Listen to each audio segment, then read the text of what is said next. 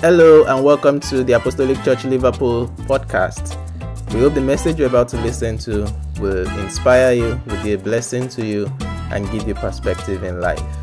For more of such messages, you can visit our website at www.tac-lona.org.uk. You can also access other messages and resources from our YouTube channel, The Apostolic Church Europe. We hope you're blessed and inspired by today's message. God bless you. Here's the message.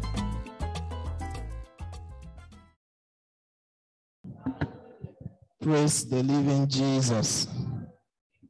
We thank God for another opportunity to be in God's presence this morning. And um, we will be commencing the service with our growth track as is our custom. For some few months, we've been in the book of Joel, and just having some very short um, Bible study like conversations through that book. As of last week, we have gotten to Joel chapter 2, verse 14. So today we are moving on to verses 15 to 17. Joel chapter 2, verses 15 to 17. It reads, Blow the ram's horn trumpet in Zion declare a day of repentance, a holy fast day. This is the message translation. Call a public meeting, get everyone there. Consecrate the congregation, make sure the elders come. But bring in the children too, even the nursing babies, even men and women on their honeymoon. Interrupt them and get them there. Between sanctuary entrance and altar, let the priests, God's servants, let them weep tears of repentance let them intercede, saying, Have mercy, God, on your people.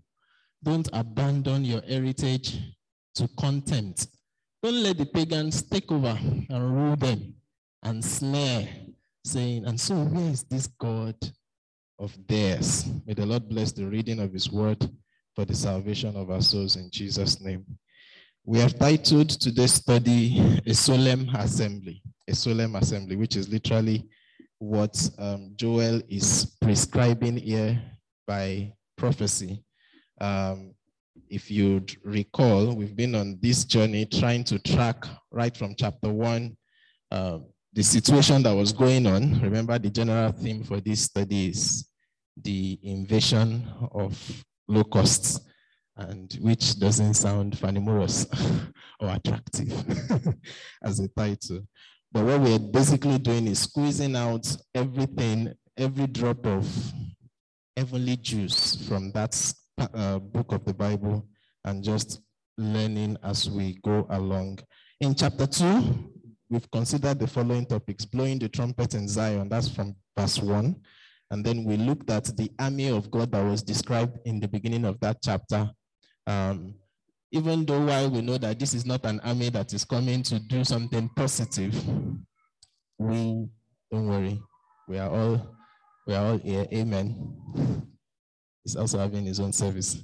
Um, we teased out some very important principles that we could learn from that army that was described, even when what they are coming to do is more destructive than constructive. But because they are referred to as the army of God, they kind of give us a picture, a template of how we are supposed to be God's army, unleashing terror on the kingdom of darkness. And then we looked at true repentance, whereby we discussed what repentance should really look like. And last week we discussed the controversial subject or question of is it true or does God change his mind? And we gave that a balance last week. Today we're just moving on to that next um, paragraph, if you will, from that chapter and looking at this solemn assembly that um, Joel, by prophetic message, is asking the people to observe.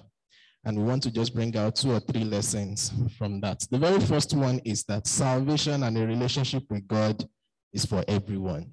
If you would notice in the passage we just read, um, the prophets specifically mentioned different categories of people. And by the time you look at those categories of people, you discover that there is nobody in the community that is exempted. We are calling for a national repentance day, if you will. That was what he was doing. but he intentionally ensured that they got the point that nobody should be left out of this. Of course, in our own context and day, perhaps we are not facing an issue that um, we are not in a context where we are necessarily calling for a national or nationwide repentance. But of course, you are a nation. I am a nation. Do you believe that? And God is often calling us in different ways, having specific dealings with our lives. But one of the things we talked about in chapter one, which is now coming again in this very paragraph, is the issue of ensuring that we carry everybody along. In fact, one of the rules of conduct in the apostolic church is that when you come to church, you're supposed to come with your family members. If you have house helps, you come with them. If you have maid servants or whatever, you come with them because it, it, it ends by saying, because they also have souls to be saved like yours. In other words, salvation and a relationship with God is for everyone, everyone. And of course, there's a group of people that was mentioned there that you might find striking. They said those that are on their honeymoon, interrupt them and bring them. And you might be wondering, why did they need to mention that? And I thought to just dig in a little bit on that. Deuteronomy chapter 24, verse 5. This is God's word, God's prescription to God's people um, post marriage. When a man is newly married, he must not be sent into the army and he must not be given any other special work. For one year, he must be free to stay home and make his new wife happy. How many of you would like to leave that out from Scarlet? How many of our married men and women stayed home for one year after marriage? but in, in, I mean, there is something to tease out from that, even if it is not in a literal sense. It shows that there is every necessity, especially at the foundations of marriage, for both the man and the woman to invest intentionally in being one, in being together, in you know structurally setting the temperature or the template that the home will be built upon. Um, I just thought to add that as a teaser. The second lesson we want to take from that is that prayer for restoration, or in this case, for repentance and all that, should not be mistaken for blackmailing God. Um, and I'll explain what I mean by that. If you look at the content of the prayer, let's go back to it. The content of the prayer, the last paragraph in yellow. Have mercy, God, on your people. Why should he have mercy? Don't abandon your heritage to contempt. In other words, we are your people. Don't abandon us. If you abandon us, then it goes on to say, the pagans will take over and rule us, and then they will snare and say, Where is your God? And you know, as biblical as that is, as interesting as that statement is, I mean, in the new covenant context, we are also the people of God. We are part of the commonwealth of Israel, if you could put it that way. Our citizenship is in heaven. God is our father. We are in this new family. And that can get into I won't say get into our head, but we can misunderstand that to mean God has to treat us in a way that he has to defend his reputation. And that's true. But to also bring the balance that that does not exempt us from other familial responsibilities like discipline and correction and chastisement. Amen. Um, you can't just misbehave and go to God and say, God, if you don't treat me well, people will say, Where's my God? You are, you are, you are directing yourself. No, you are directing yourself. You are the one that is short circuiting, as it were, all the possibilities that you are supposed to be enjoying in God. And so sometimes God may use tough times to correct us, to correct our ways, to refine us, to purify us. And other times, He may lead us through those difficult situations into a sort of purification, deepening of our relationship with Him, and equipping us to become better servants. Um, and the response that we should have should not be, God, how do I get out of this? Even if it means blackmailing you, you can't possibly blackmail God. You know that, anyways. Um, and if you don't, now you do. But the correct response should be, God, what do you want me to get out of this? And so while for the covenant uh, people of God in the Old Testament context, namely the Israelites, while they could go to God, and many times they did this. This is not the only time. There was a time God told Moses, I'm going to wipe, wipe everyone off and just start again with you. But Moses said, if you do that, what are the people, the surrounding nations, even the Egyptians that you delivered us from, what are they going to say? That you delivered us so that you can come and kill us in the wilderness? And Bible says God repented of what he wanted to do. Again, what we were discussing last week, God changing his mind. But I won't get into that now because we did that last week. But the point there is the overarching principle here for us, especially in the context or dispensation in which we are living in, which is the dispensation of God's grace in the new covenant, we should not take that grace for granted.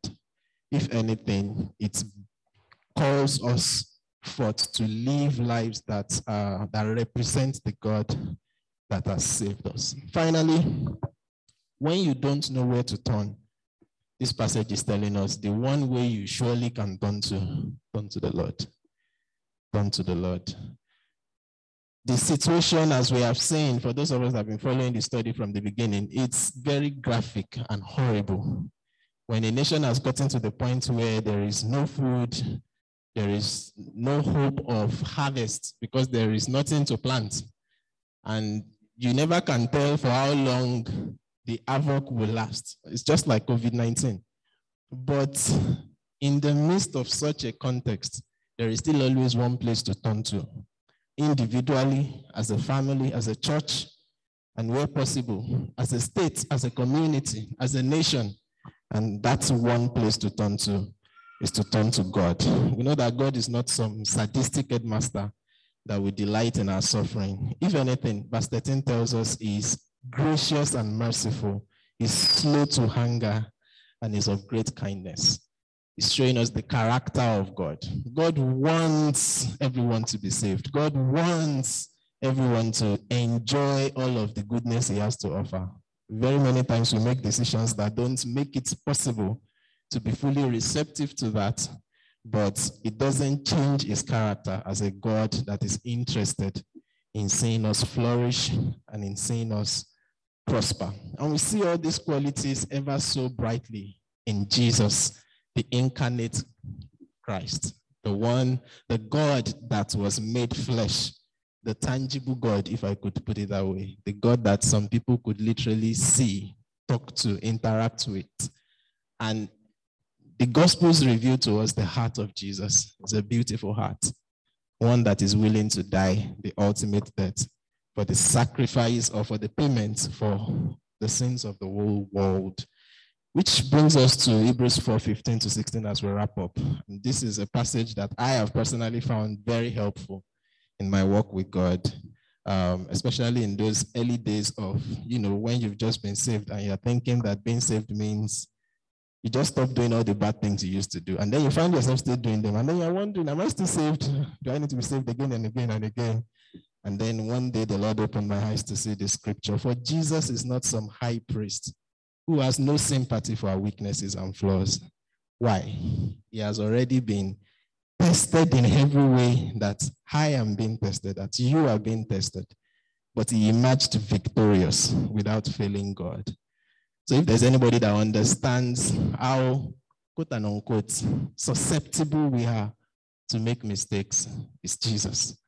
And then the verse ends by saying in verse 16, so let us therefore step boldly to the throne of grace where we can find mercy and grace to help us when we need it most. So yes, once and again, you will make mistakes. Yes, on this sanctification, ongoing um, journey to become more like Christ, you will make mistakes again and again. But when you do, where do you turn to? Go to the throne of grace. And not as someone that is doubting whether he can do that. Your new life in Christ qualifies you to come with boldness. But this is not a blackmailing boldness. This is the boldness that comes with humility and eternal gratitude to the Father that if He could do this for me, if He says the gate is open, if He says the price has been paid, if He says it's finished, then indeed it's finished. If He says there is therefore now no condemnation, then there is therefore now no condemnation. and He's interested in seeing me become better and more like him. And so I'll go boldly to obtain mercy and then to find grace. Mercy pardons you for your errors. Grace empowers you to not fall where you fell yesterday. And with those two in our arsenal, in our work of faith, the sky is the starting point. In conclusion, any questions before we conclude and pray? Or any contributions? Yeah. In conclusion, we need not walk alone. Um, just an allusion to Liverpool FC. We have ready access to the one who is able to bring about the best purposes in whatever circumstance or whatever situation we may be dealing with. So, what should we do? Let's go to him. Tell yourself, I'll go to him. You know, it's the challenge, perhaps, for most Christians is translating this knowledge that we have, almost theoretical knowledge, into practical situations. Because indeed, when we are in the heat of it, when we are in the throes, when we're in the moment, when you feel, really, what do you do? That's when you need to preach to yourself like this. So when we say say to yourself, it's not just so that you can be awake. Say it like you mean it. I will go to him. So help me God.